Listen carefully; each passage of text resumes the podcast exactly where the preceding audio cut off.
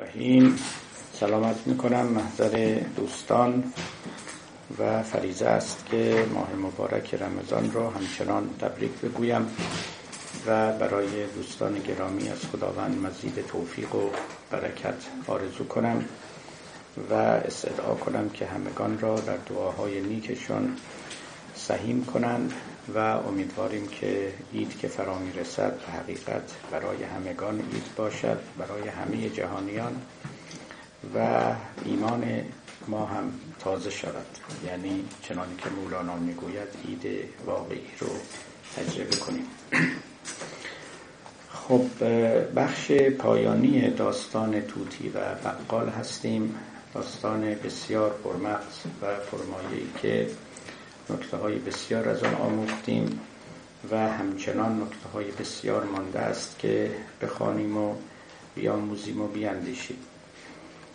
سخنان بسیار گفت مولانا تا ما رو رساند به اینجا که چون مشابهت ها در عالم بسیار است اشتباه رخ می دهد یعنی آدمی چیزی رو به جای چیزی می گیرد و همین منشأ خطا می شود و گاه راهزنی ها و شیطنت ها هم از همین طریق صورت می گیرد یا بگوییم شیطان از همین در وارد می شود و راهزنی می کند تزیین می کند تعبیری هم که در قرآن هست که مهمترین شغل شیطان رو تزیین کردن گفته است یعنی همین. یعنی چیزی رو می آراید زشتی رو می آراید و زیبا می کند چیزی رو که مطبوع و دلپسند نیست به صورت دلپسندی در می آورد تا راهزنی کند. مولانا هم برای نکته تاکید نهاد و بعد گفت که برای اینکه آدمی میزان و معیاری داشته باشد تا تمیز میان نیک و بد و زشت و زیبا بدهد آن است که خداوند محکی در جان او قرار بدهد. هر که را در جان خدا بنهد. محک مر یقین را بازداند او ز شک. چنین کسی با محک و معیار درونی می‌تواند میان یقین و شک فرق بگذارد و آنها را از هم تمیز بدهد و گرفتار شک نشود و همنشین یقین بشود. این رو داشته باشید. اینجا قبلا هم خواندیم. مولانا دو مقوله که یکی مقوله یقین است یکی مقوله شک است. این دو را در میان می آورد و به اونها اشاره می کند از کلید واجه های مهم مصنوی واجه های یقین و شک و حیرت و تحیر و ایمان و تردد و اینا هستند. علاوه بر مفهوم عشق و اونها که خب همه آشنا هستیم مفاهیم و مقولات دیگری هم که ذهن این مرد بزرگ رو به خود مشغول می داشته و درباره آن فکر می کرده و اظهار نظر می کرده اون هم اظهار نظرهای متفاوت که حکایت از این می کند که تدریجا در این مسیر پخته شده و دستاوردهای بهتر و تازه تری داشته. همین مقولات شک و یقین و حیرت است. به قراری که خواهیم دید. بعد می‌گوید که آدم زنده زنده است به دلیل اینکه محرک ها رو تشخیص می‌دهد به اصطلاح امروزی ها و وقتی که کسی لقمه ای را در دهان می‌دهد و این لقمه خاری و خاشاکی با خود دارد زائقه زنده می‌فهمه و این لقمه رو پس می‌زنه. یا اگر تلخ است و زهرالود است و مزر است. خب زائقه ما چنان تجهیز شده و سامان یافته که اون رو بشناسد و قبول نکنه و رد کنه. آدمی که زائقه سالم داره حالا روحانی به اصطلاح این راحت می‌فهمه که کدوم حرف باطل کدوم حرف حقه کدوم حرف از یک مبدع و منشأ آلوده ای میاد. کدوم یکیش از یک جای پاکی میاد. این رو بهتر تشخیص میده. در حالی که آدمی که چنان معیاری در درون نداره و چنان عینکی ندارد چنان میکروسکوپی نداره که دقایق و ظرائف یک امر رو ببینه به همین مشابهت های ظاهری فریب می‌خوره و لغمه زهرالود خطرناک رو مثل یک لقمه جانبخش در دهان می نهد و می بلد. این خلاصه مطلب مولاناست این زائقه گاهی به تدریج حاصل میشه برای آدمی با تمرین حاصل میشه. گاهی هم البته نعمت خدادادی است. ولی خصوصا آدمی وقتی که با اهل نظر و با اهل بصیرت و کسانی که پاکیز جان هستند و اهل تمیزند به اصطلاح. با اینها مدتی مجالست و معاشرت داشته باشه خورده خورده ظرائف کار رو می‌گیره. درست مثل اینکه شما یه هنرمند خوب که می‌خواید بشید مدتی با یه هنرمند کار کنید زیر دست او. دوره ببینید خورده خورده می‌فهمید زیر و بمهای کار رو. بعدم به یک کار هنری وقتی که نگاه می‌کنید می‌توانید بفهمید که این حقیقی کپی اصلی اوریجینال غیر اوریجینال و امثال اینا در زمینه حق و باطل هم مولانا همین رو میگه. میگه که سخنان اهل حق رو سخنان پاکان رو خلاصه حرفش زیاد بشنوید زیاد بخونید. اینا زائقه شما رو تصحیح می‌کنن. اینا خورده خورده یه درکی یه فهمی یک متر و میزان و معیاری به شما میدن که به راحتی دیگه تسلیم اون حرفای بدلی و تقلبی نمیشید و جنس اصلی رو از جنس واقعی باز می‌شناسید. حالا نه به معنای اینکه آدمی معصوم میشه و هرگز خطا نمی‌کنه اما به معنای این هستش که علل اغلب خطا نخواهد کرد و خطا وقت استثناء خواهد بود چون که صاحب مهارت شده است صاحب تمیز شده است. این مطلب در همه جا جاری است و به راحتی می‌توان این رو تصدیق کرد که چنین حسی در آدمی پیدا میشه. مولوی نام این رو می‌ذاره حس دینی. که در همین جا الان برای ما میگه. در هزاران لغمه یک خاشاک خورد چون در آمد حس زنده پی ببرد. توضیحش رو دادن. بعد می‌گوید که حس دنیا نردبان این جهان حس دینی نردبان آسمان. حس دینی رو شما تقریبا می‌تونید معادله با وجدان اخلاقی بگیرید. اما همون نیست. ولی متضمن و شامل او هم هست. ببینید دو تا حس اینجا مولوی تعریف می‌کنه. که حس دنیا. حس دنیا یعنی همین مهارت های دنیوی این مهارت های دنیوی نردبان این جهان است. در حکم نردبانی است که شما از اون بالا میرید تا به هر بامی که می‌خواید برسید. کسب مهارت می‌کنید. و این یه مقدارش ابتداعا در آدمی وجود داره و بعد در اثر کسب علم و آموختن و تربیت اون تقویت میشه و بدل به یک مهارت کامل و کافی میشه. در نجاری همینطوره در نمی‌دونم آشپزی همینطوره در نقاشی همینطوره در تبابت همینطوره. همه این فنون یه بخش علمی دارن یعنی بخش معرفتی دارن این چیزایی بچه بدونید ولی دانستن کافی نیست.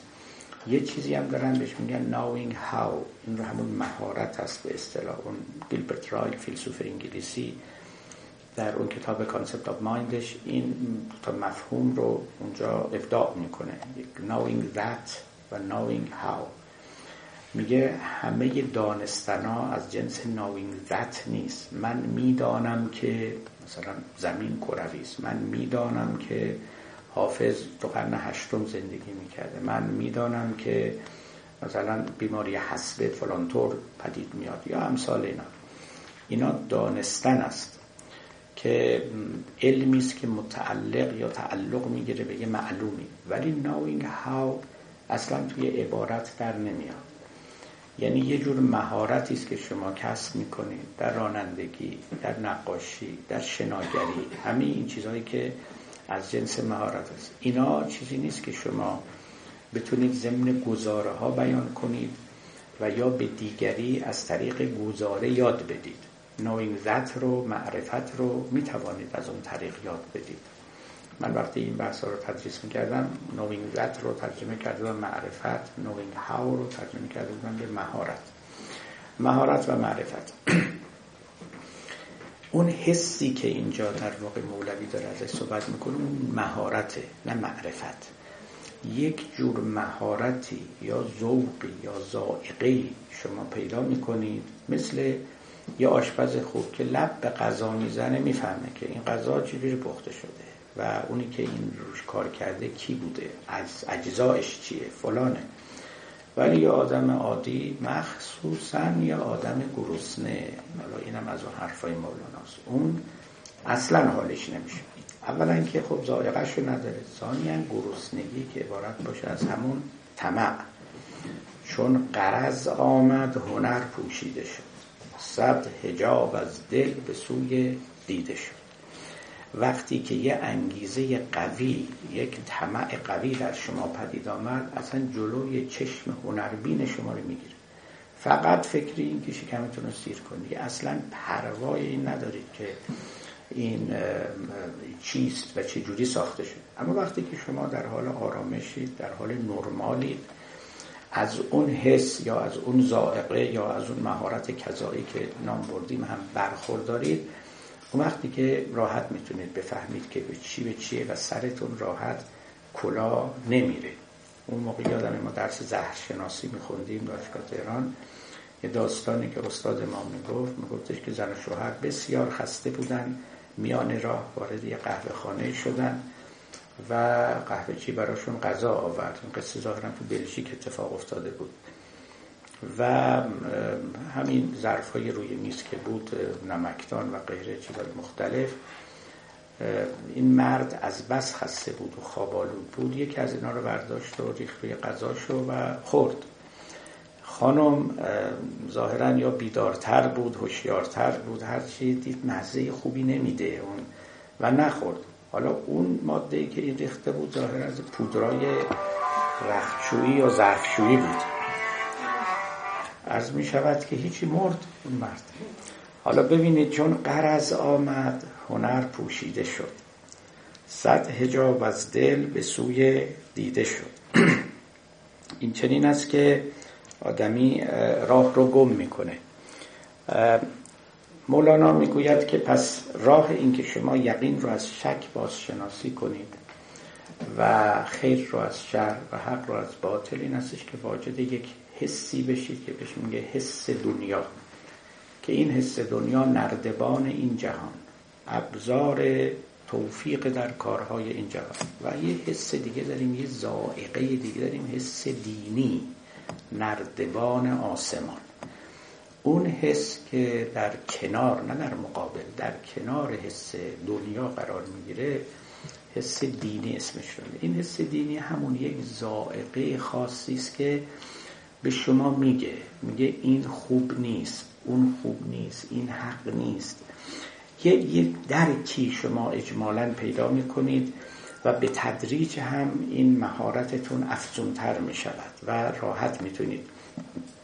درست شبیه دیدید بعضی آدم شناسن. افراد رو که می‌بینن با یکی دو بار گفتگو و اینا می‌فهمن. تا اون همفی ها خالدونشون رو می‌خونن. نمی‌فهمه این چه جور آدمی بعضی هم نه. خنگالو هم سرشون هم کلا میره. عرض می شود که اینجوریه دیگه. ببینید این آدم شناسی هم همینطوری حاصل نمیشه. یه مقدارم البته نمی‌دونم ذاتیه یا هر چی ولی به تدریج حاصل میشه. اینا که بازاری هم خیلی با مردم سر کار داشتن اینا راحت تر می‌فهمن. زیر و بم کلام رو. بعضی هم خب نه ساده ترن و حالا مولانا اینجا آخرش هم میگه تا بخواند بر سلیم میزان فسون در شعرهای بعدی. سلیم یعنی آدم ساده ساده دل. همون که ما میگیم صاف ساده یا ساده لوح به اصطلاح. سیمپلتون. این این همینه این که بعدا هم خواهد آمد. اما بعضی زیرکی دارن. اما زیرکی آن جهانی به تعبیر مولانا. یه قصه داره مولوی در دفتر دوم. گاهی براتون نقل کردم. در باب همین حس دنیا و حس دینی. اونجا می‌گوید که کسی در بیابان می‌رفت و خرجینی یعنی جبالی دوگانه بر دوشش افکنده بود. یک طرف پر از سنگ و طرف دیگه پر از گندم. به زحمت و عرق ریزان در بیابان می‌رفت. گاهی این خورجین سنگین رو میذاشت زمین. استراحتی می‌کرد. دوباره به دوش می‌گرفت و می‌رفت. کسی دیگری به او برخورد و اومد و گفت ببینم چیه. گذاشت زمین رو نگاه کرد و و گفت که خب چرا اینجوری می‌کنی؟ این سنگا رو خالی کن. این گندم تو نصف کن نصفشو بریز توی اون می‌بینی که خیلی سبک میشه تعادل هم حفظ میشه. تو اون سنگا رو برای حفظ تعادل ریخته بود این این کار کرد و دید. عجب راحت شد. اومد و دامن این آقا گرفت. گفت شما با چنین عقل و درایت که تو راست تا تو وزیر یا شهی برگوی راست. گفت تو شاهی.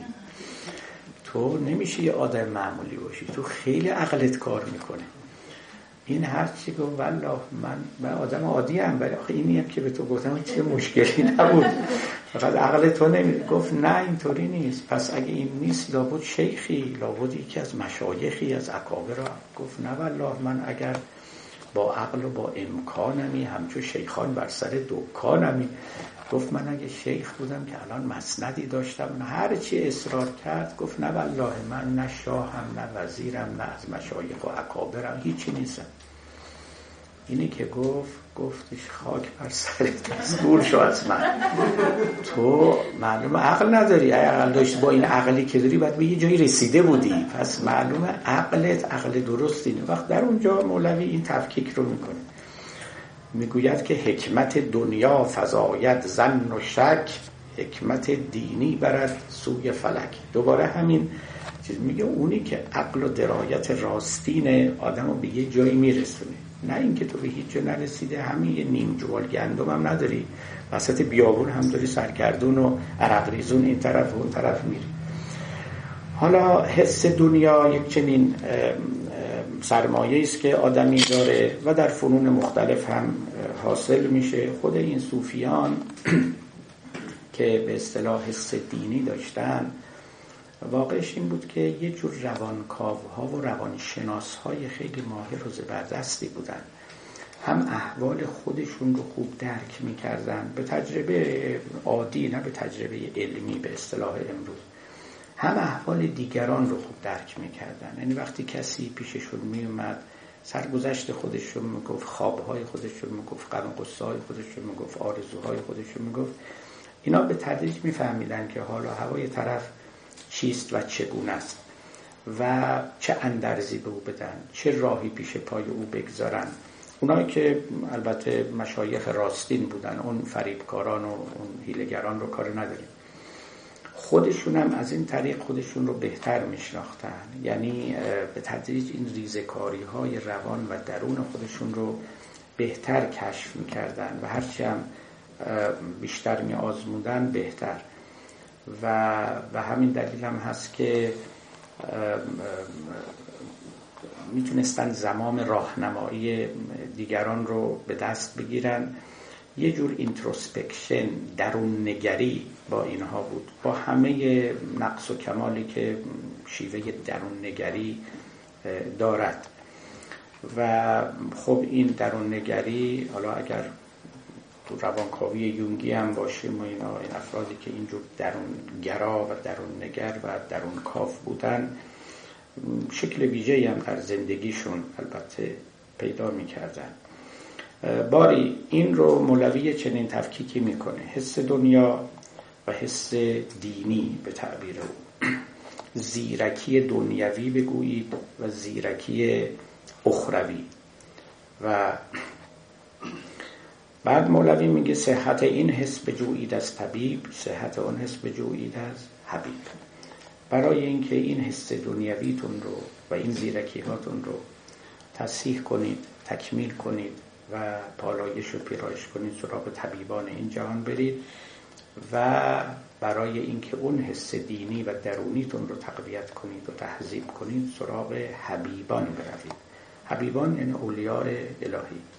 کسانی که محبوب خداوندن حبیب الله هن و بر آنها می‌توان نام حبیب نهاد. حبیب در مقابل طبیب یعنی همون حبیب یعنی طبیب الهی به اصطلاح. حالا اینجا نمی‌خوام بگم در مجلس ما طبیبان هستند و بسیار محترمن اما مولوی در مصنوی به طبیبان بدن تعنی بسیار می‌زنه. در مقابل طبیبان روح البته. اونم با استدلالای عجیب و غریب خلاصش که از اون طرف پیامبران رو طبیبان روح می‌دونه ما طبیبانیم شاگردان حق بحر قلزم دید ما را فلق دریا که به ما نگاه کرد شکافت ما طبیبان الهی هستیم. ولی از اون ور به طبیبان بدن میگه که این طبیبان را بود بولی دلیل. اینا سرکارشون با بول قایت بیمارانه. از اون طریق بیماری اونها رو کشف می‌کنن. یعنی یه چنین حرفه آلوده پلیدی دارن. وین دلیل ما یعنی طبیبان الهی بود وحی جلیل. ولی ما برای رسیدن به حقایق که از راه آزمایشی بول نمیریم ما تکیه بر وحی و الهام الهی می‌کنیم و امثال اینها. کم حرف نداره در این زمینه. یا مثلا وقتی که راجع به عشق سخن میگه چون خب عشق رو هم قدما چنان که براتون گفتم تو کتاب رسمی طبی جزو بیماری های روانی معرفی می‌کردن جزو انواع جنون معرفی می‌کردن. زیل عنوان مالی خولیا. این عاشقی که مولوی میگه و اینا خب این از دیدگاه عرفانی میگه. اما شما از دید یه طبیبی مثل ابن سینا اگر نگاه کنید در کتاب قانونش یا دیگران اینا رسما یک نوع مالی خولیا این رو میشه مادن بیماری که باید این رو علاجش کرد. و همین دلیل هم مولوی در ابتدا میگفتش که مرحبا ای عشق خوش سودای ما ای طبیب جمله علتهای ما ای دوای نخوت و ناموس ما. عشق رو می‌گفت خوش سودا سودا یه نوع بیماری مالی خولیا. می‌گفت تو مالی خولیایی اما مالی خولیای خوبی هستی. تو جنونی اما جنون نیکو و مبارکی هستی. بقیه جنون ها و دیوانگی ها اونا نامبارکن اونا بیمارین اونا بدن. ولی این یکی گرچه که جنون است گرچه مالی خولیاست اما سویت ملانکولی یه مالی خولیای خوبیش عشق خوش سوداست. و نه تنها بیماری نیست بلکه طبیب همه بیماریان هست. ای طبیب جمله. لذا در وقتی که از تبابت مولانا صحبت می‌کرد به عشقم که می‌رسید گفت این از اون بیماری هاییست که طبیبان نمیشناسنش و اسمشو بیماری گذاشتن. زن که این دیوانگی عام نیست طب را ارشاد این احکام نیست. آره دیوانگی است اما نه از این دیوانگی های متعارف و معمولی. و به همین سبب طب نمی‌تونه در پارش حرفی بزنه. توجه می‌کنین طب رو از این حیثم قاصر می‌دانست و می‌گفت که خیال خودشون راحت کردن. بر این مقوله فوق العاده شریف انسانی نام بیماری نهادن و اون رو از دور خارج کردن. بیماری که خودشون هم علاجش رو بلد نیستن. مولانا اونجا می‌گوید که نه اگر طبیبی را رسد انسان جنون دفتر طب را فرو شوید بخون یک طبیبی اگه خودش عاشق بشه او وقت می‌فهمه که ارزش علم طب چقدره. وقتی که توانایی درمان این بیمار رو نداره. باری راجع به طب و طبابت و طبیب الهی و طبیب دنیوی هم مولانا سخن فراوان داره و یادتون باشه به حال مولوی خودش رو یک طبیب الهی می‌دونه. یا دست کم ما وقتی به نظر می‌کنیم باید لقب درستی که بهش بدیم همین لقب یک طبیب الهی است یک مرد الهی. پیامبران خب همین دو صفت رو داشتن از یک طرف آموزگار بودن از یک طرف هم طبیب و درمانگر بودن. دو تا وجه داشتن دیگه. و قرآن هم, هم تعلیم میده کتاب و حکمت رو چنان که خودش میگه هم هم چه شفا للناس شفاست. یعنی هم کتاب علم است و هم کتاب درمان است. خب صحت این حس معمولی تن صحت اون حس زویرانی بدن.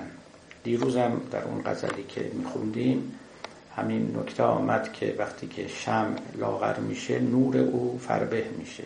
یعنی شم میسوزه آب میشه برای اینکه نور بیفشاند.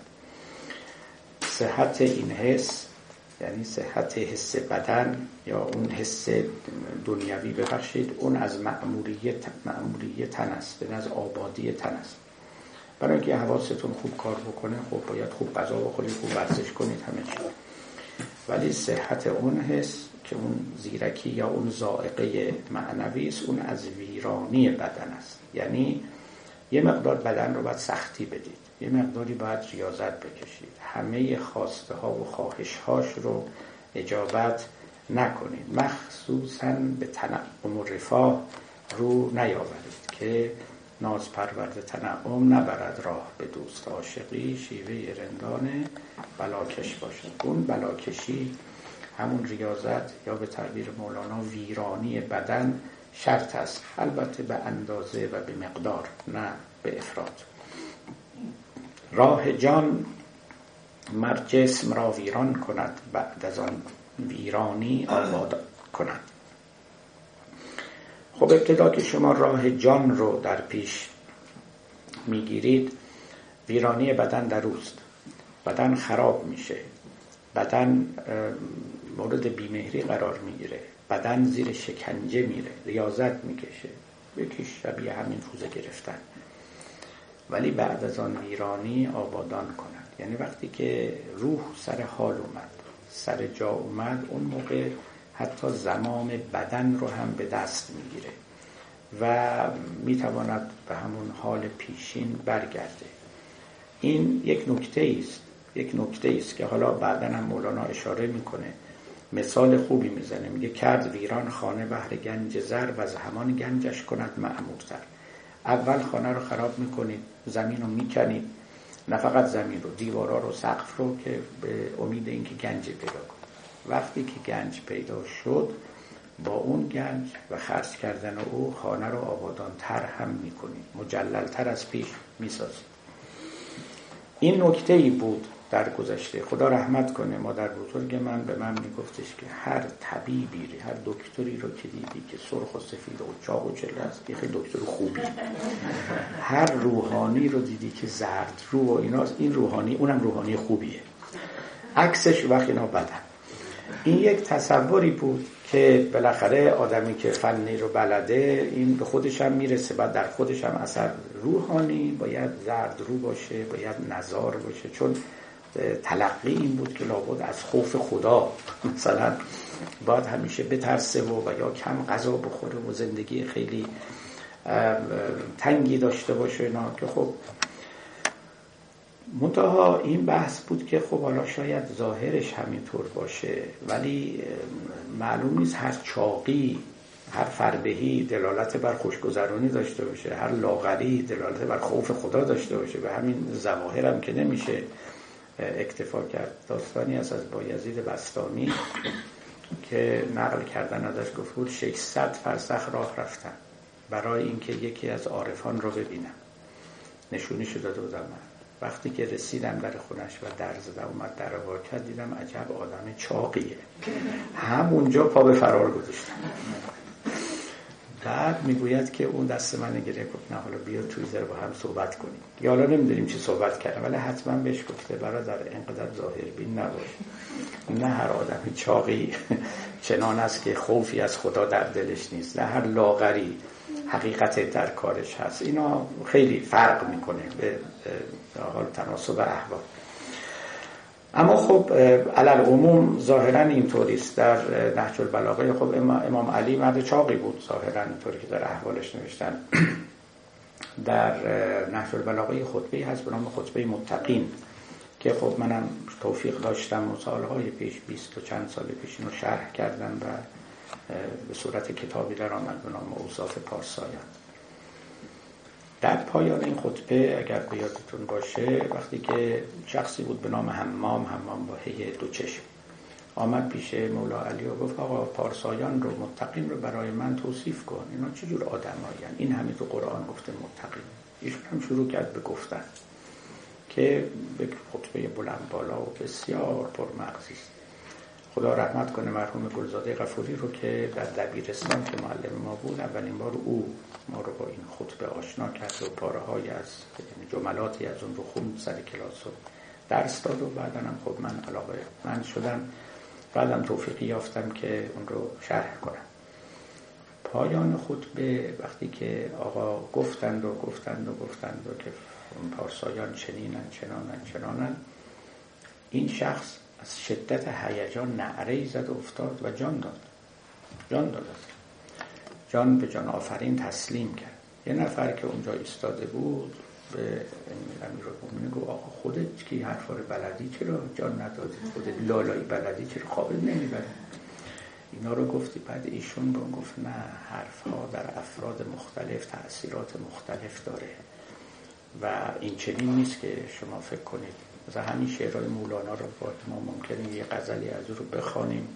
برای چند روز مست و خراب باشه. معلوم است که افرادی که مخاطب مولانا بودن اون موقع همین احوال رو پیدا می‌کردن. خیلی روح آدمی تفاوت داره. منتها مسئله حرفی که می‌خواستم بذارم این است که شما این بزرگان رو در دو حال می‌تونید ببینید. یه وقت اون وقتی که خانه رو خراب کردن و می‌خوان گنج رو به دست بیارن یه وقت که گنج رو پیدا کردن و خونه رو وقت آباد کردن. اینا در دو حاله. و این همون تعبیری است که در نوشته هاشون هست میگن مبتدیان و منتهیان.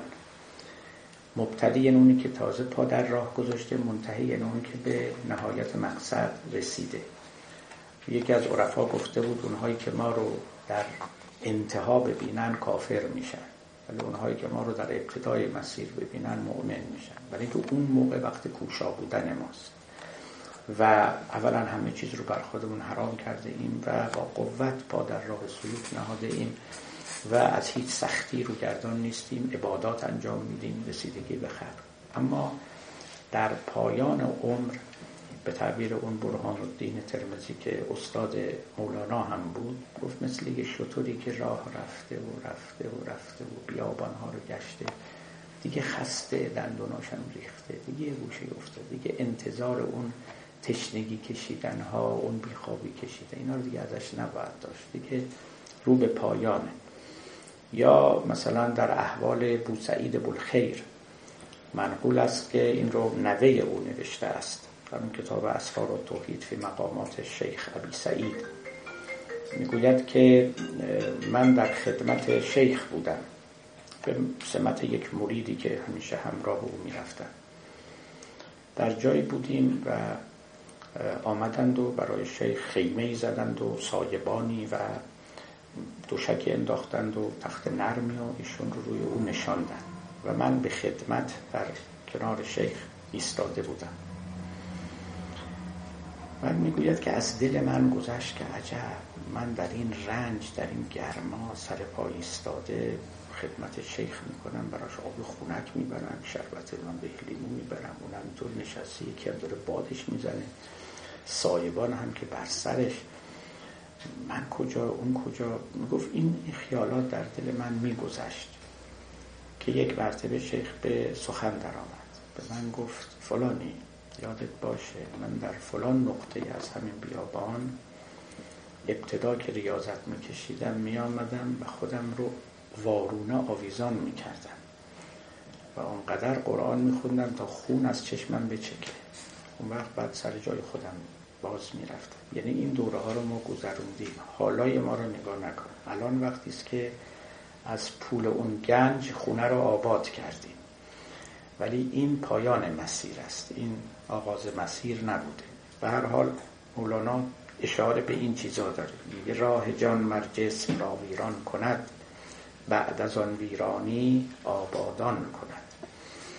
کرد ویران خانه بهر گنج زر و از همان گنجش کند معمورتر مثال های فراوان در این باب میشه زد تحلیل های مختلف می‌توان کرد. آب را ببرید و جو را پاک کرد بعد از آن در جو روان کرد آب خرد مثال خوب دیگه مولانا این است میگه این بدن ما هم وقتی بیماره فقط بدن که بیمار نیست پا به پای او روح آدمی هم بیماره.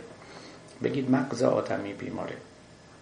مثل این جویی که شما این رو از لاروبی کنید از لجن و ناپاکی ها او رو بپیرایید و بعد آب خوب توی او بندازید. هم بدنتون روشن میشه و سالمتر میشه هم روحتون. مثال دیگه پوست را بشکافت پیکان را کشید پوست تازه بعد از آنش بردمید. گلوله رو در بیارید البته با شکافتن پوست. و ریختن خون و بعد وقتی که گلوله و اون عضو بیگانه اون جسم بیگانه بیرون رفت بعد التیامی که حاصل میشه بدن سالمتر میشه و پوست تازه به جای او میدمد قلعه را وی قلعه ویران کرد و از کافر ستد بعد از آن برساختش صد برج و صد.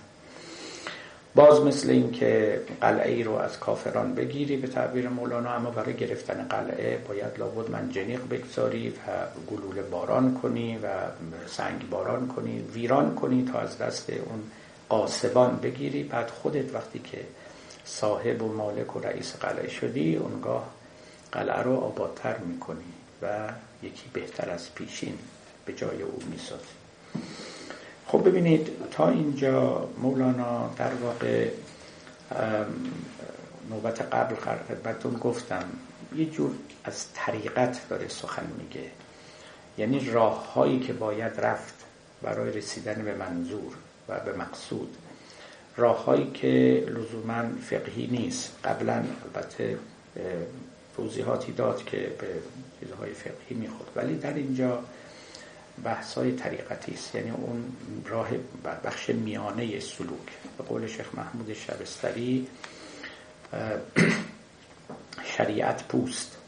مغز آمد حقیقت میان این و آن باشد طریقت. پس شما یک شریعت دارید که به منزله پوسته است یک حقیقت دارید که به منزله کانون و پر و مغزه و بعد یک مسیر دارید یک طریق دارید در این میان که شما را از پوست به مغز برساند. این رو طریقت مینامند. این بحث ها که صحت این حس بجویید و صحت اون حس بجویید اینایی که همه رو از مولانا شنیدیم این که ریاضت بر تن خودتون بگذارید سختی بکشید تن به ویرانی بدهید تا آنگاه به آبادانی برسید اینها همون چیزیست که اصطلاحا شیوه های طریقتی نامیده می شود که پاره از اون اخلاقی است و فردی است و شخص می‌تواند به پای خود برود و پاره های دیگران هم باید البته زیر آموزش و تعلیم و تلقین یک استاد راهنما باشد. بعد از این مولوی در واقع وارد حقیقت می شود یا اینطوری بگم تا کنون مولانا به طبق بندی که بنده خودم داشتم و در نوشتار خودم آوردم در دینداری تجربه معرفت اندیش بود و شریعت اندیش حالا وارد دینداری تجربت اندیش می شود. یعنی از اونجایی که دیگه تقریبا پای عمل چه عمل اخلاقی چه عمل فقهی همه کنار می رود و پای تجربه عرفانی و معنوی و روحی در میان میاد. نه اینکه این تجربه از اونها بریده باشد. اما برای خودش یک مقوله و یک پدیده تازه است و دستاورد جدیدی است که شخص سالک اون رو حاصل می‌کنه. ببینید اینجوری من اشاره کنم برای شما. مولوی راجع به فقه راجع به شریعت یه نگاه خیلی واقع بینانه جامعه شناسانه ای داره و این نگاهش رو هم از غزالی گرفته. چون که می‌دانید غزالی در احیال علوم خیلی به سراحت میگه فقه یک علم دنیوی است و فقیهان عالمان دنیا هستند و فقه برای فصل خصومات است.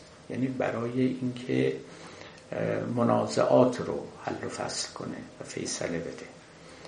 خب دو نفر سر یه ملکی دعوا دارن زن و شوهری با هم اختلاف دارن و یکی جایی رو اجاره کرده ارسی به یک کسی رسیده. اگه مردم به عدالت و به نیکخواهی رفتار کنن اصلا احتیاجی به قانون نیست.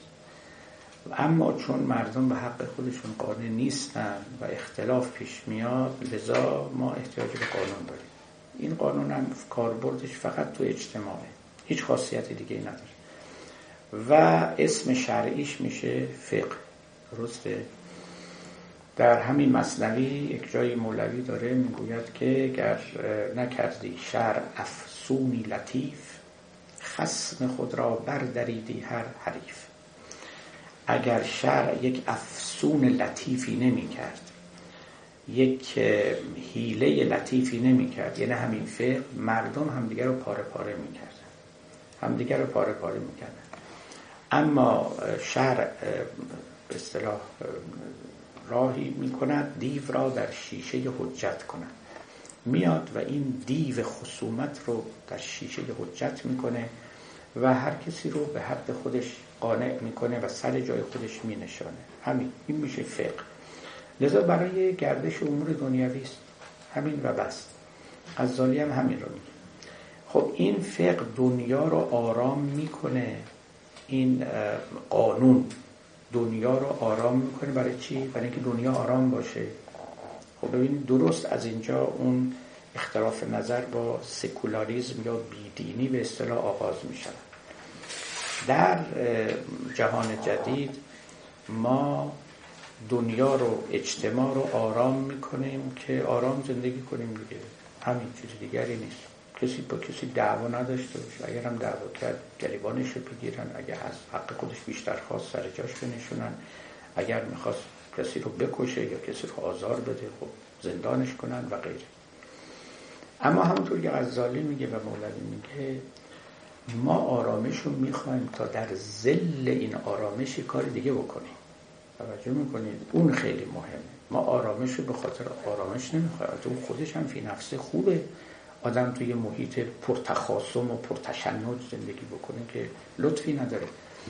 اما خب وقتی ما محیط رو آرام کردیم و دست این دزدان و راهزنان و نابکاران و مفسدان و غیره رو همه رو بستیم. فضا آرام شد. خب چی؟ مثل این میمونه که مثلا تو این جلسه ما همه بگیم هیس هیس هیچ که حرف نزنه.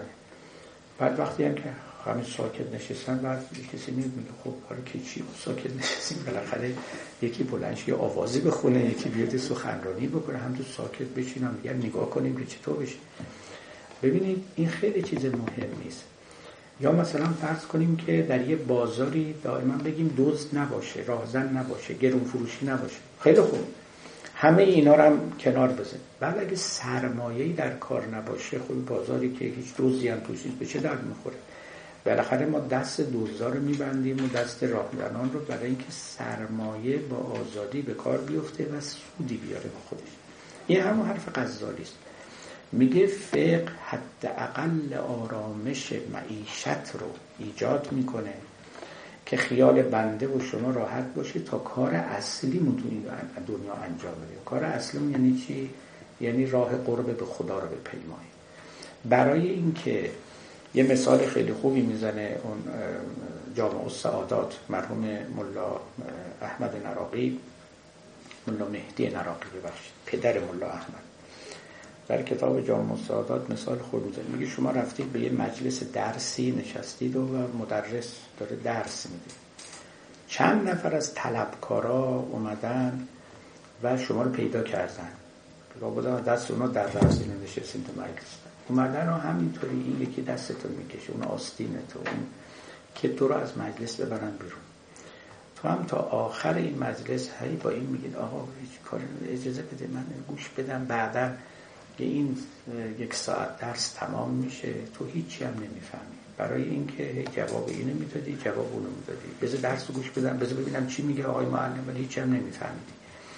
یا آرامش می‌خوای برای اینکه درس بخونی برای اینکه عبادت کنی برای اینکه کار نیک کنی. یک ذهن پرتشنج پرتنش و ناآرام و پرتخاصم و به تعبیر قرآن فیه شرکا و متشاکسون طلبکارای مختلف بر سرش ریخته.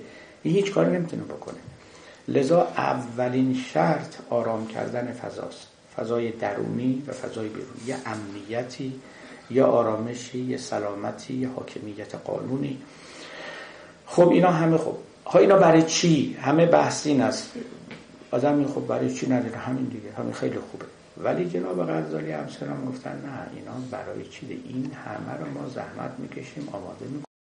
برای اینکه یه کار بالاتری انجام بدیم. در این سکوت در این آرامش در این فضای امن کار اصلیمون رو بتونیم انجام بدیم. و این استش که یک راهی به سوی خدا بجوییم و وقت برای اون کارا پیدا کنیم.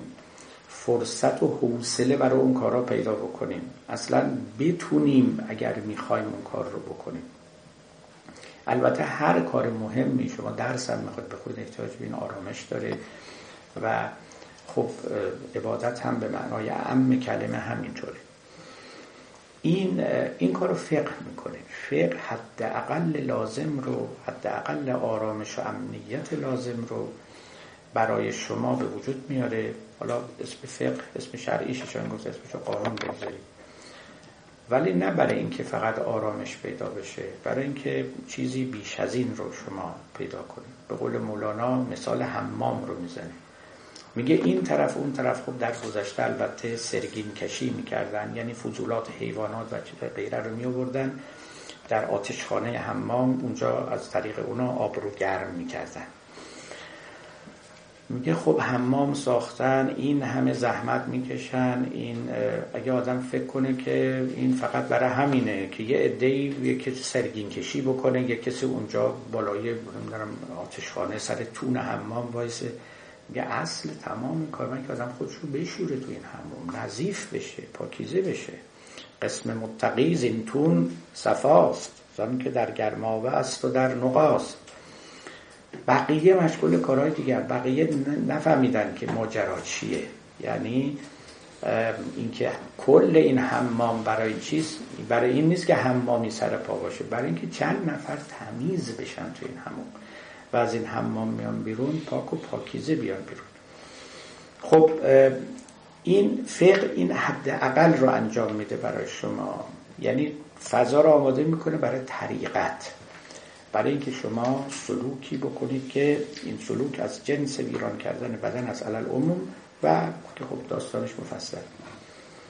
خب این طریقت هم تازه خودش یه کانال یه مسیره. برای اینکه شما به چی برسید؟ به حقیقت. حالا مولوی از اینجا وارد این بحث میشه دیگه. میگه من تا اینجا یه توضیحاتی دادم. گفتم که این حس دنیاست اون حس عقباست و این حال ویرانی بدن و معمولی جان اینها. بعد می‌گوید که کار بیچون را که کیفیت نهد؟ این که گفتم هم ضرورت می‌دهد. گه چنین بنماید و گه ضد این جز که حیرانی نباشد کار دین. نی چنان حیران پشتش سوی اوست بل چنین حیران که غرق و مست دوست آن یکی را روی او شد سوی دوست و دیگری را روی او خود روی اوست. روی هر یک می نگر می دار پاس بو که گردی تو ز خدمت روشناس چون بسی ابلیس آدم روی هست. پس به هر دستی نشاید داد دست خب حالا اینجا دیگه قصه حیرت رو مولانا در میان میاره. گفتم واژه حیرت شک یقین تردد ایمان اینا از واجه های اصلی در مصنوی هستن. من یادم سالها پیش بیش از 20 سال پیش یک مقاله نوشتم تحت عنوان فر بهتر از ایدئولوژی. بعدم کتابی از من منتشر شد تحت همین عنوان. البته مقالات مختلف داشت ولی فر بهترین مقالش همین فر بهتر از ایدئولوژی بود و نام کتابم همین بود. اونجا اصل کلام من این بود که دین فر بهتر است از ایدئولوژی و نمی‌توان یه ایدئولوژی ساخت و دین رو در او گنجاند. و دلیل اصلی منم این بود که نوانس و تنوع و تفنن و رنگارنگی اندیشه های دینی چنان است که در یک چارچوب ریجید و خشک ایدئولوژیک نمی گنجه. به تعبیر دیگه ایدئولوژی ها معمولا سیاه و سفید می‌کنن کافر و مؤمن می‌کنن بد و خوب می‌کنن گودگای بدگای می‌کنن و یه راه های خیلی مشخصی رو در زندگی به شما نشون میدن که فقط راه همینه حقیقت رو به طور خیلی ساده به شما نشون میدن. این حقیقت است. یه بقیه باطل است. فلانی حق است. بقیه بر باطلن و بسی چیز آدمیان رو همه رو همقد هم می‌کنن. تنوع روحیات و ذهنیات مردم رو در نظر نمی‌گیرن این شعن ایدئولوژی هاست. یعنی واقعا همون نگاهی که یه کارخونه دار به محصولات کارخونه داره همونجوری نگاه می‌کنن به آدمیان بدون نظر گرفتن این تفاوت های بسیار عظیمی که آدمیان با هم دارن.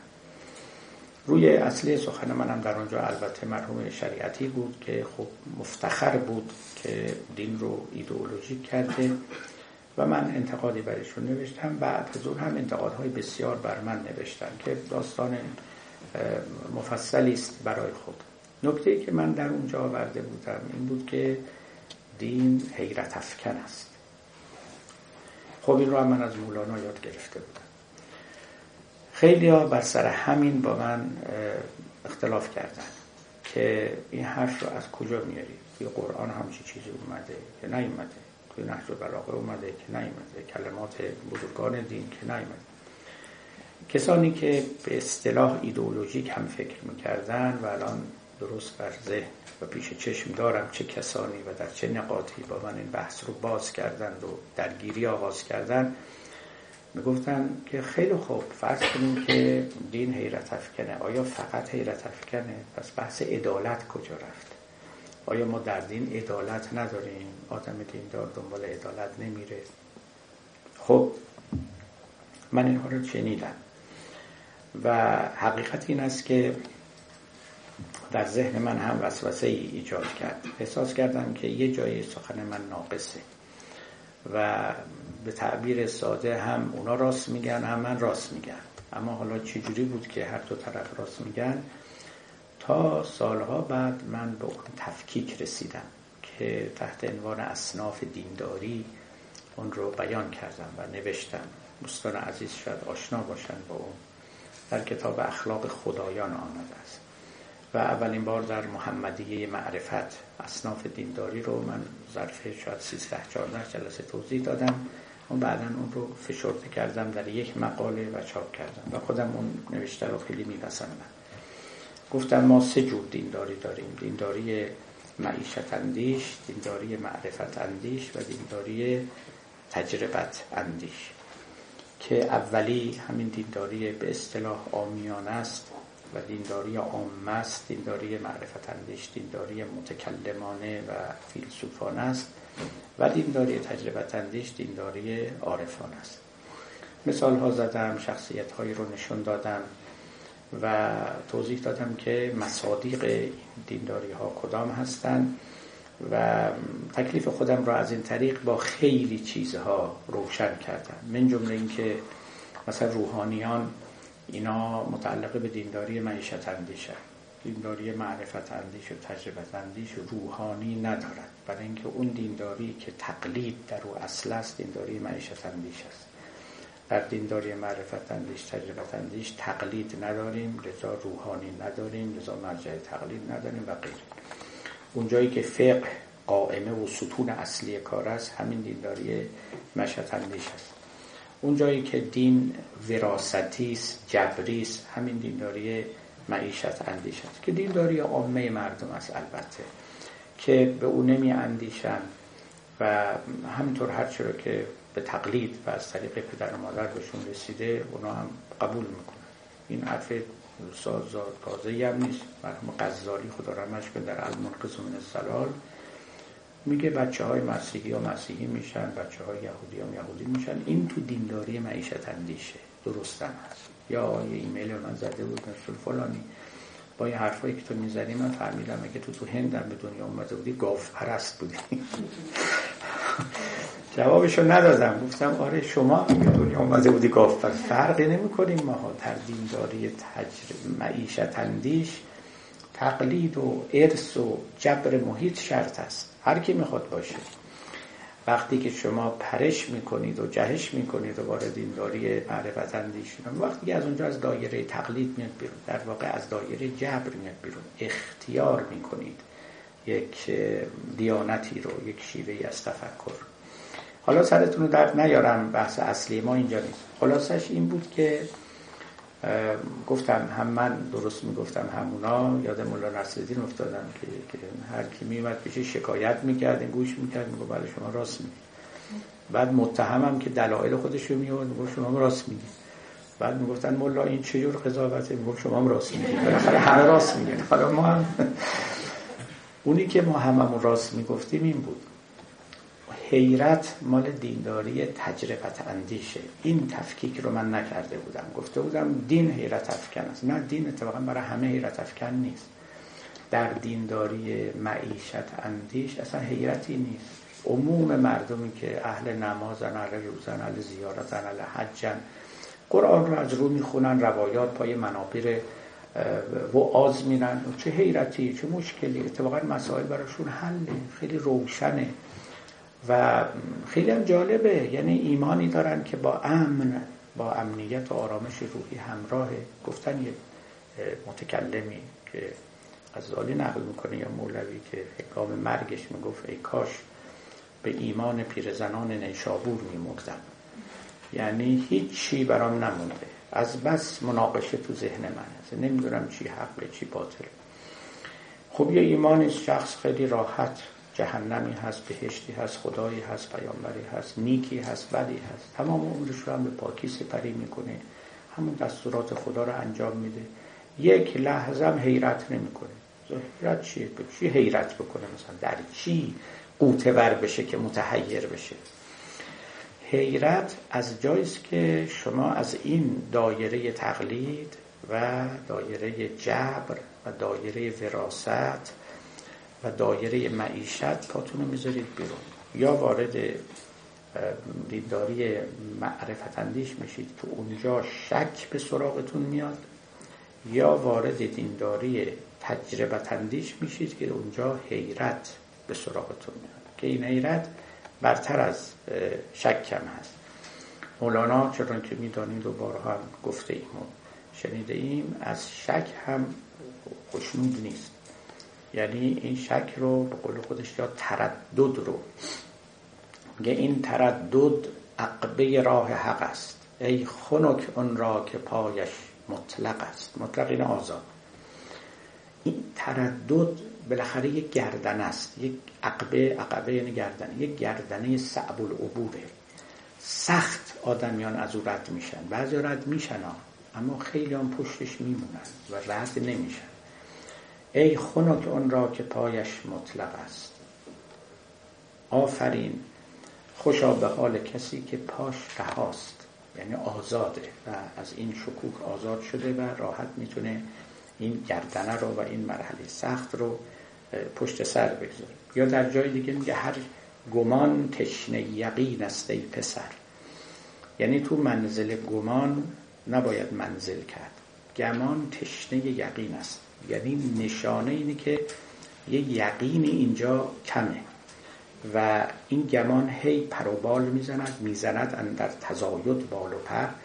بال بال می‌زنه بال بال می‌زنه برای اینکه یقین رو پیدا بکنه.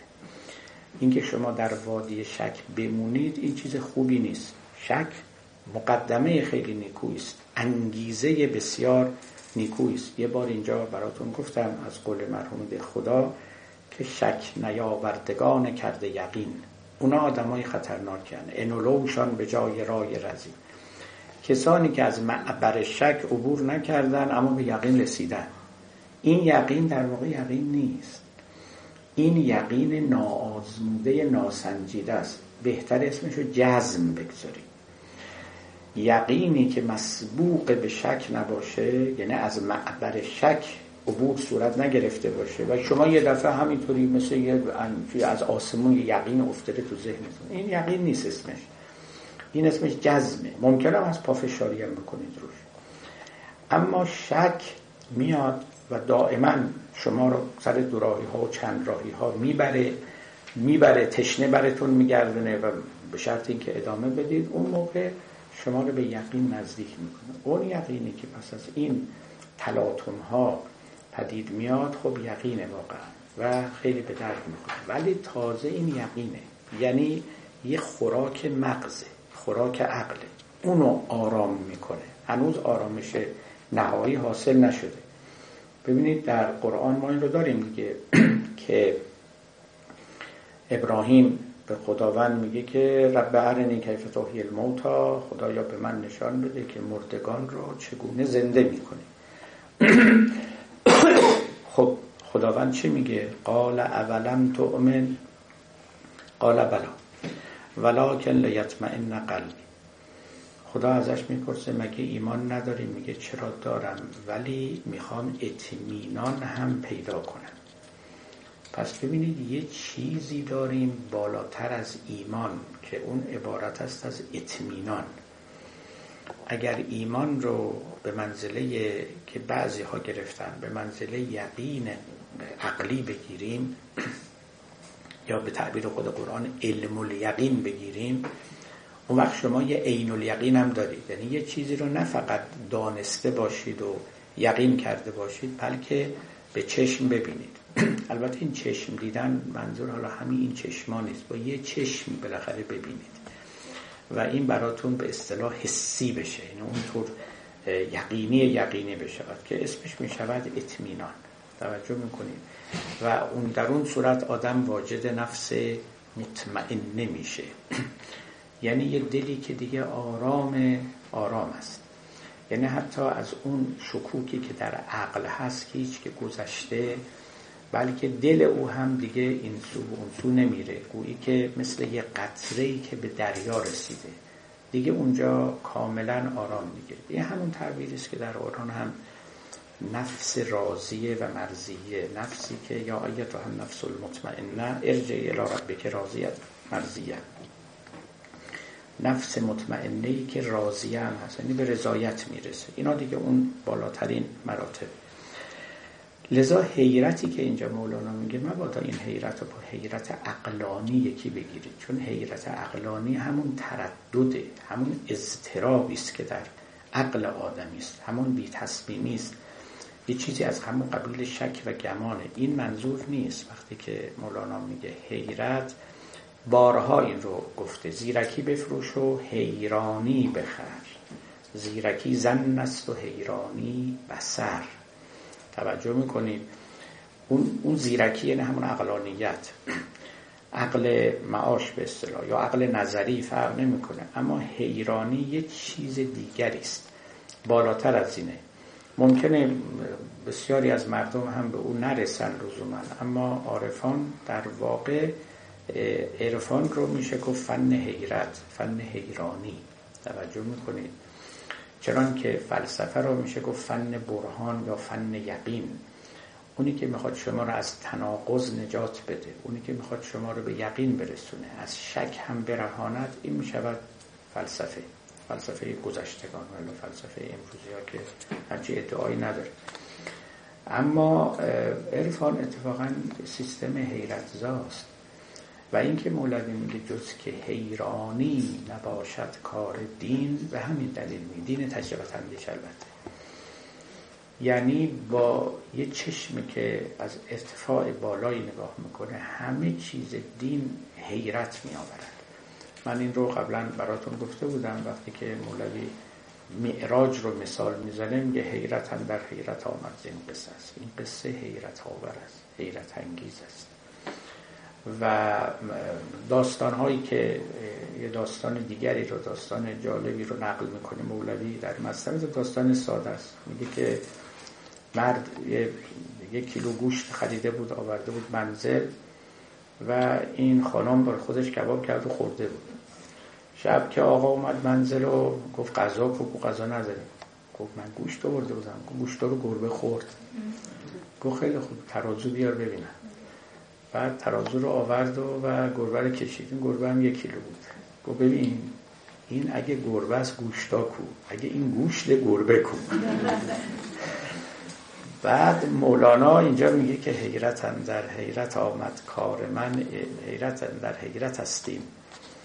یار من این نکار توست و نه هم کار من. ببینید یه جور مثال خیلی جالبی از حیرت می‌زنه. این از جنس اصطلاح تردید عقلی نیست. یک حالتی رو پیش میاره برای شما که یعنی به تمامه شما رو گم می‌کنه گم می‌کنه. در اینکه درست مثل کسی که خواب می‌بینه نمی‌دونه داره خواب می‌بینه یا نه در بیداریه. اونو بهش میگن حیرت. این غیر از این هستش که شما توی یه مسئله خاصی شک کرده باشید. مثال رو از اتار براتون زدم که اتفاقا همین حیرت رو هم مثال می‌زنه دیگه. چون در وادی ها هفت وادی که سی تا مرغ باید برن تا سی مرغ بشون یا سی مرغ رو ببینند یکی از وادی هایی که بعد طی کنن وادی حیرت است. که ظاهرا وادی ششم است که بعد از اونم وادی فناست. عرض می شود که اونجا یه داستانی رو نقل می‌کنه که گویا هم براتون گفتم. میگه شاهزاده خانمی بود که عاشق یکی از غلامان خودش شد یکی از کسانی که غلامانی که در قصرش کار می‌کردن خب حیبت شاهزادگی و آبروی اجتماعی رو اجازه نمی‌داد که به این غلام زیر دست اظهار عشق بکنه. قصه خودش رو با ندیمگان خودش در میان نهاد. دخترکانی که همیشه دور او بودند و کمکش می‌کردن یکی از آنها که خیلی زیرک بود گفت من تو رو به وسال این غلام میرسانم. و تدبیری کرد. تدبیرش این بود که رفت و این جناب غلام رو باش طرح دوستی انداخت و و بالاخره یک شب که با این غلام بود مشروب زیادی به این غلام خوروند مست و لای عقل افتاده کنم بعد چند تا از این دخترکان آمدن و این جناب غلام رو از اون حجره کثیف کوچکی که داشت برشون داشت برش داشتن بردنش قصر پادشاه و به اتاق خواب این شاهزاده خانم خب کم کم این هوش به سرش آمد و, و دید که با شاهزاده خانم است. شب رو با او به صبح آورد. صبح که شد باز همون مشروب فراوان رو به این خوروندن دوباره بیهوش افتاد بردن و اتاق خودش. بعد طرف تاب تابید و این از خواب بیدار شد. همین این مقام حیرت دقیقا اکتار همینه این قرآن همینطور به در نگاه کرد من اینجا خوب دیشب که همینجا خوابیدم الان که همینجا بیدار شدم. پس اون چی بود؟ خواب دیدم. خوابم نبود. خیلی مثل بیداری بود. من کجا؟ شاهزاده خانم کجا؟ این میگه دقیقا این حیرت یه همچه چیزی اصلا خودتو گم می‌کنی. این خود گم کردن همون, همون حیرته. این خود گم کردن کجا رخ میده؟ وقتی که یه محدودی در مقابل یه نامحدودی قرار می‌گیره. وقتی یه قطره در مقابل یه دریا قرار می‌گیره. گروه هست حقا که من نیستم. یادتونه داستانی که در بوستان داره مولا یکی قطره باران ز چکید. خجل شد چو پهنای دریا بدید. این قطره باران همین که چشمش به دریا افتاد مثلا خجل شد از وجود خودش. گفت اگه او هست پس من کیم؟ توجه می‌کنید؟ چه نسبتی است بینم؟ اگه او می‌تونه لاف از هستی بزنه من چجوری می‌تونم لاف از هستی بزنم؟ من بگم منم هستم. او هم بگه منم هستم. این دو هستی چه نسبتی با هم داره؟ همین این که به اصطلاح خودگم کردن شاید بهترین تعبیر باشه این همینه. مثال های دیگر مولانا همون که پیش شیری آهوی مدهوش شد هستیش در هسته او روپوش شد. مثال های دیگر مولانا همین هستی که یه شیری در مقابل یک آهو یک مرتبه اصلا میخکوب میشه. ترانسفیکست حالا همینطوری سر جای خودش وای میست یعنی خودش رو گم می‌کنه. این به قول قدیمی ها می‌گفتن مستصبع میشه یعنی سبع زده میشه. یعنی این سبع اون درنده اون شیر چنون این رو می‌گیره یا میره و در جان او حلول می‌کنه که آهو دیگه نمی‌دونه من آهو هم مثلا از آهو بودن فراموشش میشه. این می‌شود اون مقام حیرت. اینکه در دعاها هم نقل شده است که پیامبر دعاشون این بود که رب زدنی فی که تحیرن خدایا حیرت من رو در خودت افزون تر کن. پس این یه معرفت حیرت آلود است. این بالاتر از این معرفت های متعارفی است که آدمیان فیلسوف هم به خدا معرفت پیدا می‌کنه. وقتی هم ازش بخواد ده جلد کتاب می‌تونه تحویل شما بده. بنشینه و برهانها بر هم بیانبارد و برایشون بیان کنه. و خب در ضمن سخنانش می‌تواند مناقشات بسیار هم بیاره. اما شما خود گم کردگی در اون نمی‌بینید یعنی حیرت در اون نمی‌بینید این حیرت اون غلام رو به یاد بیارید که اصلا همینطور مونده بود که من کیم من کجام؟ Where I stand? من کجا ایستادم؟ این می‌شود حیرت. مولانا میگه در اون بالاترین مراتب دینداری و وقتی که شما غرقه می‌شوید در, در خداوند اونم نه غرق عقلانی بلکه در یک مواجهه وجودی یعنی این قطره رو کنار اون دریا می‌گذارید اونجا دچار حیرت میشید. و این بالاترین فونکسیون دینه.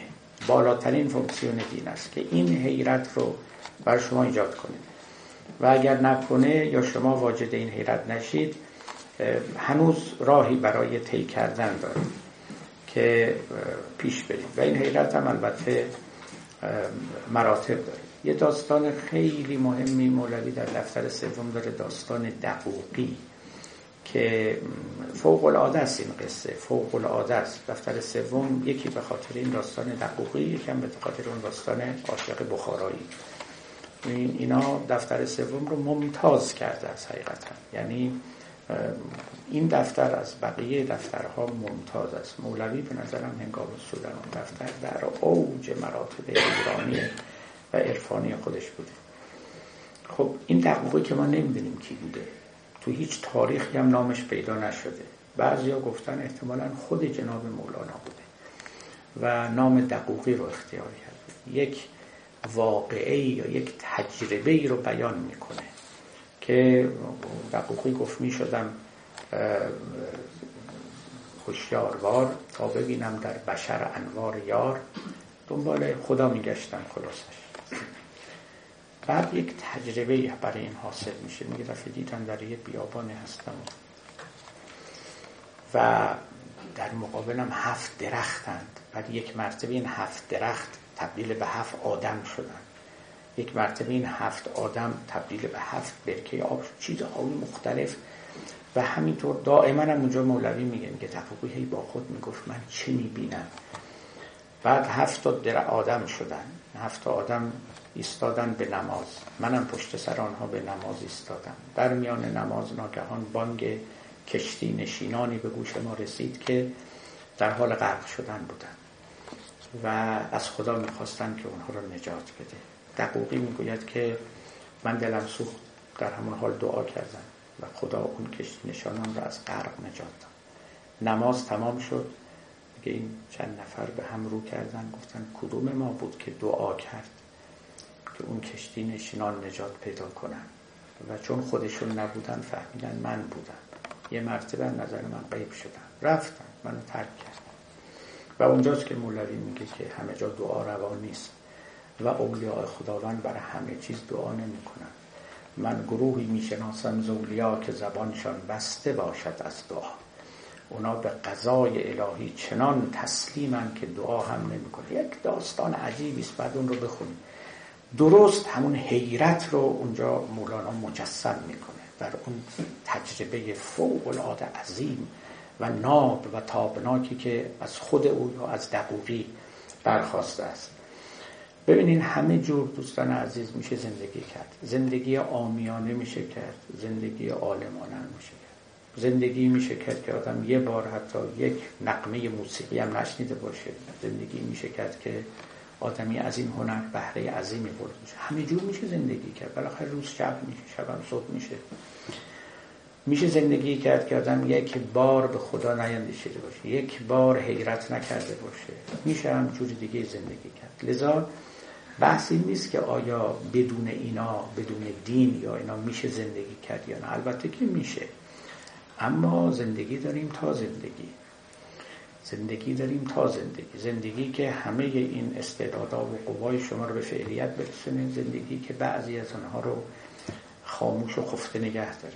زندگی که به خاطر خود زندگی است. زندگی که به خاطر چیز دیگری برتر از زندگی است. آرامشی که به خاطر خود آرامش است. آرامشی که در خلال اون آرامش آدمی در پی یافتن گنجی است. الی آخر. خب مولوی میگه این حرفایی هم که تا حالا زدم ضرورتی بود من گفتم و الا در باب خدا و در باب نردبان دنیا نردبان عقبا مسائل خیلی زیاده. گاهی این چنین است گاهی آنچنان است. گه چنین بنماید و گه ضد این جز که حیرانی نباشد کار دین نه چنان حیران که پشتش سوی اوست. میگه وقتی که من میگم حیران حیرانی یعنی بیخبری نه. شما وقتی پشت به کسی می‌کنید از او بیخبری که حیران نیستید. حیرانی وقتی که رو به سوی او بکنید و در او حیران بمانید. بل چنین حیران و غرق و مست دوست. آن یکی را روی او شد سوی دوست. و یکی را روی او خود روی اوست. اینم دیگه اینم از حرفای بسیار عالی مولا. ما همیشه در مورد پیامبر می‌گفتیم چی می‌گفتیم؟ پیامبر پر از خداست. این همین حرف مولاناست ببینید یه عده رو به سوی خدا به قول مولانا. یعنی متوجه الله یه عده اصلا روشون همون روی خداست. یعنی وجه الله هم. نه متوجه الله اصلا به صورتشون که نگاه کنی به خدا نه. چون مرا دیدی خدا را دیده ای. ببینید میگه اون یکی را روی او شد سوی دوست. یکی داره به خدا نگاه می‌کنه. یکی اصلا خودش روی او صورت او صورت خداست و یکی را روی او خود روی اوست. در بعض از نسخ یک بیت اینجا اضافه داره. میگه دیدن دانا عبادت این بود. فتح ابواب سعادت این بود. این که گفتن ان نظر الى وجه العالم العبادت به عالم یا به عارف نگاه کردن عبادت هست اون بیت الهاقی می‌گوید منظور هم یعنی به خدا نگاه کردی. روی هر یک می نگر. میدار پاس. بو که گردی تو ز خدمت روشناس. و بعد یک انذار و تحذیر هم میده. چون بسی ابلیس آدم روی هست پس به هر دستی نشاید داد دست. فریبکاران فراوانند که میان و ادعا می‌کنن که ما همونیم. روی ما روی خداست. دست ما هم دست خداست. بس بیا و بوسه بزن بر دست ما و بر پای ما. میگه نه اینا حواس جمع باشه. شنونده باید عاقل باشه. گرچه که حقیقت این چنینی وجود داره اما نه هر کسی واجد این حقیقت است. زان که سیاد آورد بانگ سفیر تا فریبد مرغ را آن مرغ گیر. بشنود اون مرغ بانگ جنس خیش از هوا آید بیابد. دام و نیش. سیادها وقتی که دامی رو میگذاشتن صدای اون مرغ رو هم در می آوردن تا اون مرغی که بر حواس فکر کنه که یک همجنسشون اونجا روی زمینه و از طریق همجنسی بیان و در دام بیفتن. مولانا میگه که این صوفیانی و این مدعیانی که صدای اولیای خدا رو در میارن مثل اون سیادانی هستن که سفیر مرغ می‌زنن. برای شکار مرغان. دام گستراندند برای سید دلها سید سادلوهان و بعد حرف درویشان بدزدد مرد دون تا بخواند بر سلیمی زان فسون. حرف درویشان رو دونان یعنی فرومایگان میدزدند تا بر سلیمان یعنی بر سادلوهان افسون بخوانند. سلیم بارها سلیم چند تا معنا داره؟ یکی به معنای سادلو هست. یکی هم به معنای سالم است. یکی هم به معنای مارگزیده حالا اینا هیچ رابطه هم با هم نداره ولی خب بالاخره از عربا بپرسید. اما در زبان عربی اینه. میگن مثلا میگه رفت می‌رفت رفتم دیدن امام علی اون که از اصحابشون یتمل مل و تمل مل سلیم مثل آدم مارگزیده خودش می‌کشه در نیمه شب. یک معنای سلیم اینه. یک معناشم این سلیم یعنی ساده دل در غزل های تو مرا گول گرفتی که سلیمم سر مردم. تو اومدی می‌خوای منو گول بزنی؟ که من سلیمم سر مردم. سلیم یعنی یکی هم در قرآن هست که یوم لا ینفع مال ولا بنون الا من اتى الله بقلب سلیم. روزی که مال فرزندان هیچ چیزی سود نمی‌دهد مگر یک دل سالم. الا من الله بقلب سلیم. دلی که سالم باشه دلی که بیمار نباشه. برای که همین تعبیر هم در قرآن داریم که فی قلوبهم مرزون فزادهم الله مرزون بعضیا تو دلشون مرزه پس دل مریض داریم دل سلیم هم داریم. همین. اما اونچه که در اینجا مولانا آورده است این سلیم یعنی سر مرد رو قربوش آدم صاف صادق. و سادلو حرف مرد درویشان بدزدد. مرد دون تا بخواند بر سلیمی زان فسون. کار مردان روشنی و گرمی است. کار دونان حیله و بیشرمی است. اینا به صفت متعدی بخوانید. کار مردان روشنی بخشیدن و گرمی بخشیدن است. روشن کردن و گرم کردن است. و کار دونان یعنی پستان و فرومایگان حیله و بیشرمی است. شیر پشمین از برای کد کنند. بو مسیلم را لقب احمد کنند. کد یعنی گدایی یعنی تکدی. در گذشته اینایی که می آمدند و نمایشی می‌دادند لابد با خودشون حیواناتی رو می آوردن حیوانات خوش شده. من جمله پوست شیری که لابد در او پوشالی کرده بودن. شیر پشمینی می آوردن. ظاهر شیر بود. شیر واقعی نبود دیگه. میگه این مدعیان از همین شیرای پوشالی هن. به چه درد می‌خورن؟ به درد گدایی. یعنی این سخنان درویشان رو به دست گرفتند تا بدزدند تا گدایی کنند تا کاسبی کنند. شیر پشمین از برای کد کنند. بو مسیلم را لقب احمد کنند. یک نکته رو اینجا بگم. غزالی در احیاء العلوم بخشی که مربوط به زندگی اجتماعی دنیاست. اونجا می‌گوید که خیلی بحث جامعه شناسانی عالی داره که اصلا این تقسیم کار چجوری پدید آمد. شغلهای اصلی کدام بودن بعد از این شغلها چه شغلهای دیگری انشعاب پیدا کرد و همینطوری جلو بعد در کنار اینا میگه خب گدایی چجوری پدید اومد؟ حالا که این همه شغل هست چطور یه عده‌ای گدا شدن بی سرمایه شدن بیکار شدن همه اینا رو توضیح میده که حقیقتا نشانی از دقت نظر و تیزبینی این مرد. و یه جمله خوبی داره. میگه این وعازی و این اهل منبری که بالای مردم بالای منبر به مردم چیزی نمی آموزن اینا در واقع تکدی می‌کنن. اینا گدایی دارن می‌کنن. اینا یه شغل سوداوری نیست. چیزی به مردم نمیدن تا در ازایش مزدی بگیرن. هیچی نمیدن. مثل گداها که چیزی نمیدن فقط از مردم میستانن. یعنی حالا وقتی میگیم تکدی و گدایی حتی ممکنه این گدایی شکل شغل داشته باشه.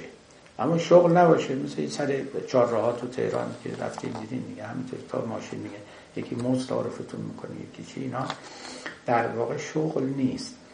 شیر پشمین از برای کد کنند. بو مسیلم را لقب احمد کنند. بو مسیلم همون مسیلمه کذابه که ادعای پیغمبری کرده بود. مولانا به ضرورت شعری اسمش گذاشته بو مسیلم. یعنی بله پیغمبران دروغین هم هستن.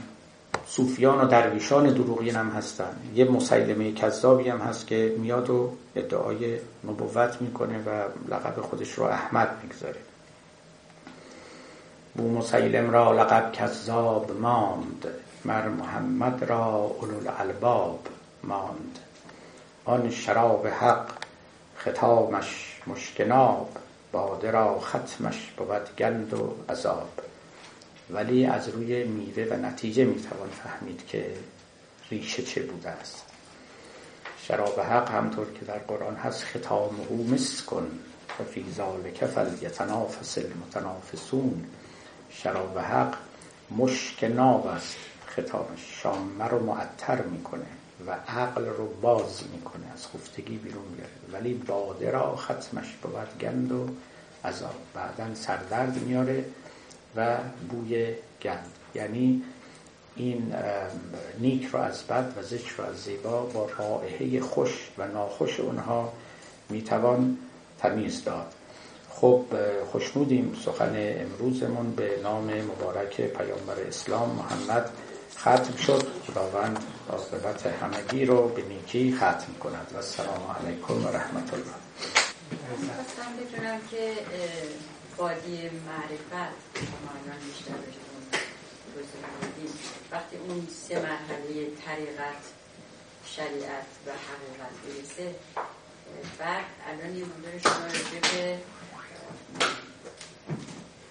می‌خوام بدونم در هر سه مرحله می‌تونه آدم به اون مرحله عرفان واقعی برسه؟ یا مثلا حتما باید سه مرحله رو طی کنه؟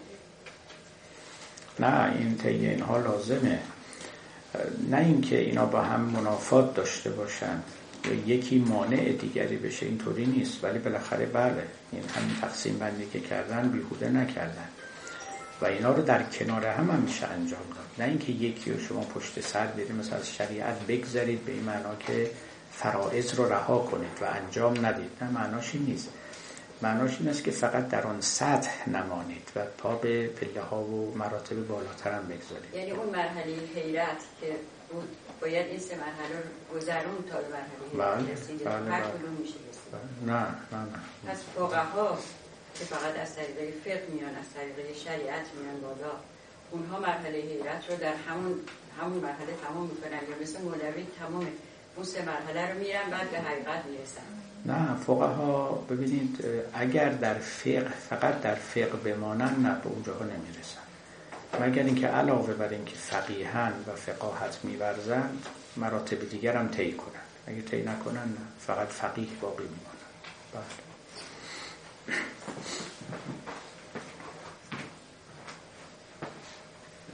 سوالی داشتم که با توجه به قوانین جدید و کشورهای مختلف قوانین که همه اختلافات رو با قوانین جدید میشه حل کرد میشه فقه رو کنار گذاشته ببینید فقه یک سیستم که برای رفع اختلافه اگر از رفع اختلاف باز بمانه یعنی عاجز بمانه البته باید کنارش گذاشت.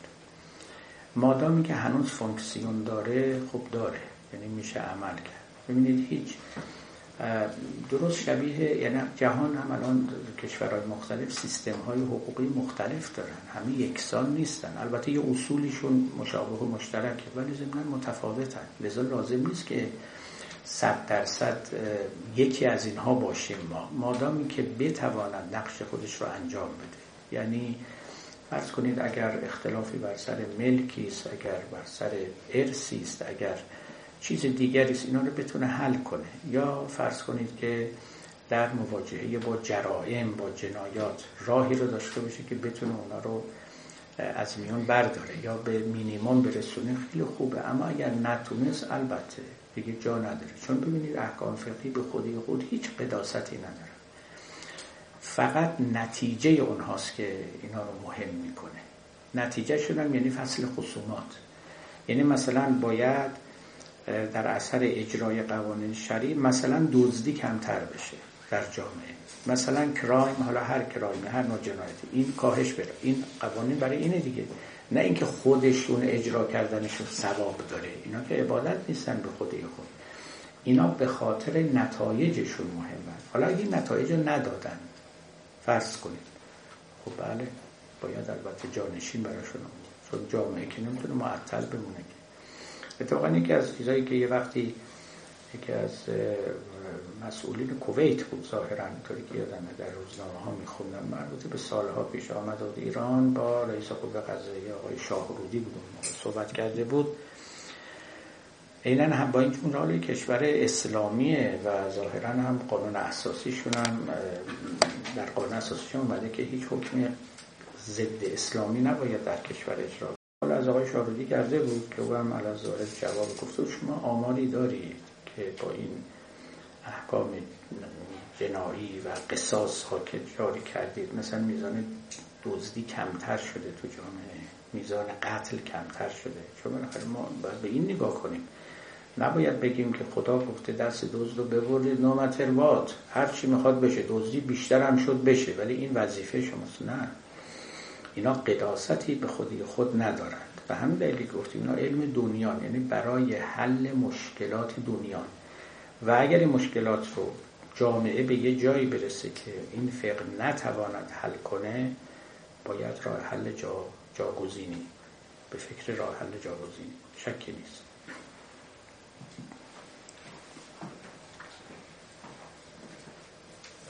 یه سوال که من داشتم آقای دکتر در مورد همین بحث حیرته که میفرمایید. تا اونجایی که من می‌فهمم خب یکی از نتایج حیرت اینه که اون شعری که خودتون همیشه می‌خونید که غیرت عشق زبان همه خواستانده بودید یعنی به نوعی شما در مقابل موجود نامحدود که قرار می‌گیره موجود محدود در مقابل نامحدود که قرار می‌گیره به مقام حیرت می‌رسه. دیگه حرف خیلی زیادی هم برای گفتن براش نمیگونه یعنی یه جورایی دوچار انگار فراموشی میشه. ولی از اون طرف هم ببینیم این همه مثلا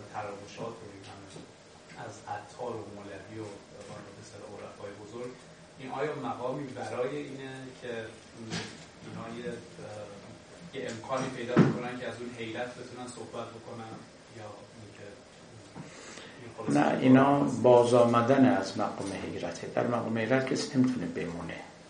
به قول خودشون اون حاله نه مقام. حال یعنی وقتی که همین حالی بر شما آرز میشه و بعدا هم زوال پیدا می‌کنه. مقام یعنی اون حالتی که در او اقامت می‌کنید شما و میمانید. در حیرت کسی مقام نمی‌کنه اقامت نمی‌کنه. یا اگر هم اقامت بکنه آره دیگه سخن نمیگه. یعنی زبان همه خاصان ببرید. اینی که می‌بینید که میان و از حیرت سخن میگن و از چیزای این معنیش اینه که از او بیرون اومدن. تجربه کردن اما در اونجا نایستادند جواب سوالم دادیم ولی دنبالش که بخوام سوال کنم این حیرت فقط یه بار اتفاق میفته برای کسی که اتفاق افتاده یا اینکه دیگه سخن نمیگن یعنی اینکه دوباره چه حالتی ممکنه برای این شخص اتفاق بیفته. حالا اینا رو البته شما بهتر یک کسانی سوال کنید که خودشون اهل حیرت باشن. ولی من فقط اینجا سخنگوی اونا هستم. ولی نه این امر می‌تونه مکرر باشه. بله می‌تونه مکرر باشه. این چنین نیست که یک بار رخ بدهد. نه. و مکرره و بعد مزهش همیشه در دهانشون هست. بله. مثل یه دفعه شما یعنی یه غذای خوشمزه یه دفعه نمی‌خورید ولی همون یه دفعه بخورید مزهش مثل که همیشه زیر زبونتونه. اما خب می‌تواند مکرر باشه بله. یه سوالی داشتم. معراج رو میشه میشه جزء حیرت پیامبر بله مولانا هم همین رو میگه بله. ببینید مثلا شما همین جبر و اختیار. این جبر و اختیار یک مرحله عقلی داره همون که همه فلاسفه درگیر با او بودن که ما مجبوریم و مختاریم. از طرفین هم دلائل الا ماشاءالله. اقامه شده است. برای اثبات این یا برای اثبات این یه نمونه خیلی جالب است. برای همین که آدم فرق یقین عقلی و, و تردد عقلی رو با تحیر روحی و قلبی بفهمه اونایی که به این وادی رفتن می‌دونن و واقعا مسئله لاینحل نیست این لاینحل این حل نشدنیه. دست کم تا امروز حل نشده. و همون که خود مولوی هم می‌گفت می‌گفت در میان جبری و اهل قدر همچنان جنگ است تا حشر ای پدر تا قیامت این نزاع باقی و برقرار. حل نمیشه. البته او معتقد بود که خود خدا هم نمی‌ذاره حل بشه. حالا اون دیگه یه حرفای دیگری است. اما ببینید این یه حرفه. یه حرف این که شما خودتون نه عقلا وجودن درگیر این مسئله بشید که من مجبورم یا مختارم. یعنی این اختیار جبر رو در خودتون پیدا بکنید. خیلی چیز مهمی است حافظ رو ببینید وقتی که می‌خونید خود مولانا رو کاملا میشه فهمید. یه جاهایی اینا با خودشون کلنجار می‌رفتن. یعنی یه وقت مثلا حافظ خوب میفهمیدی که حالت اختیار داره. یعنی این وجود مختار شده بوده در آن حالت. لاف می‌زنه چه لاف هایی یه وقت هم مجبوره یعنی مثل یک مرغ در قفس. اینا دو تا درک عقلی نیست دو تا تجربه روحی است. یه وقتی که شما خودتون رو تو زندان می‌بینید یه وقت آزاد از زندان می‌بینید. اصلا این سطح از مسئله جبر و غیر از اون سطح عقلی مطلبه. که شما حل کنید که حلم نمی‌تونید بکنید که آدمی بالاخره مجبور تعریف کنید جبر چی اختیار چی اوه اوه. کوه ها از بحث اینجا وجود اما یکی دیگرش نه اصلا اینکه خودتون رو در وادی جبر ببینید یا خودتون رو در وادی اختیار ببینید. مولوی در ابتدای دفتر دوم وقتی که راجع به صورت و بی صورتی صحبت می‌کنه اونجا میگه نامصور یا مصفر گفتنت. سرد باشد بیز صورت رفتنت. میگه این که بحث با صورت و بی صورت می‌کنی بحث تشبیه و تنظیح می‌کنی که خداوند تنظیحش باید که تشبیه. میگه این این حرفا در مرحله عقلی فایده نداره. خودت باید یه وقتی از صورت بیرون رفته باشی تا بفهمی بی صورتی یعنی چی. آدمی که گرفتار صوره درک بی صورتی نمی‌کنه. و این جان رو باید به بی صورت رسانده باشی. خیلی حرف مهمیه این. یعنی تمام اون چه که نه تمام تمام که نه. پاره از بحث های خیلی اصلی و مهمی که تو فلسفه مطرحه یه بار در سطح عقلانی مطرحه یه بار در سطح وجودی مطرحه. در سطح عقلانی هم سو ساری درس خیلی کوشیدم که اینو خفه کنم خاموش کنم نتونستم معذرت می‌خوام. در سطح عقلانی بحث های فلسفی پدید می آورد و جدال ها و نزاع ها به قول مولانا میگه وقتی که آب کمه آدما دعواشون میشه. ناودان همسایه در جنگ آورد. ولی باران چی؟ آب باران باغ صدرنگ آورد. وقتی آب فراوان باغ و بوستان و سبززار وقتی که یه چیزی داره به عقل شما ترشح می‌کنه چون خیلی آب کمه دعوا میشه. فلاسفه دعوامی آب باریکه یه عقلانیتی نزاعشون میشه و این نزاعی که برقرار به قول مولوی حکمت الهی هم اقتضا کرده که این نزاع پایان نپذیر اما از اون بر یک مرتبه شما خودتون با یه سیل رو به رو ببینید. اینجا دیگه میشه چی؟ میشه مقام حیرت. همون که مولوی گفت عاشقان در سیل تند افتادند توی سیل شما اصلا با سیل نمی‌تونین کلنجار بریم میشوره می‌بره شما. رو اونجا یه حالت دیگری است. یه مثال دیگری مولا اینا تمام مثال های وجودی دیگه. میگه همچنان که شیری از بیشه رسید. اینم خیلی مثال عجیبی است. میگه فکر کنید یه شیر از جنگل میاد. ناگهان شما رو می‌گیره. مرد را بر بود و در بیشه کشید. گردن شما رو می‌گیره. شیرم می‌دونه. شکارش اول می سراغ گردن. خفه می‌کنه بعد دیگه راحت پاره می‌کنه. همچنان که شیری از بیشه رسید مرد را بر بود و در بیشه کشید. این رو به چنگال یا به دندانهای خودش گرفته و مرد هنوز زنده است. ولی داره با خودش می‌بره تو جنگل تا به حسابش برسه. او چه اندیشد در آن احوال هین؟ آنچنان اندیش ای استاد دین. میگه اون موقع اون در چه فکریه؟ در چه فکر جبر و اختیاره؟ فکر اثبات این اون چه حالتیه؟ میگه اون همون حالت حیرت است و عجز است. اون میگه اونجوری منظور من اونه. خرمان کو عجز و حیرت قوت اوست. در دو عالم خفته در زل دوست. این مثال ها فقط کافیست به شما بگه وقتی وجود آدمی به لرزه میفته نه فقط عقلش حیرت اونجا غالب میشه.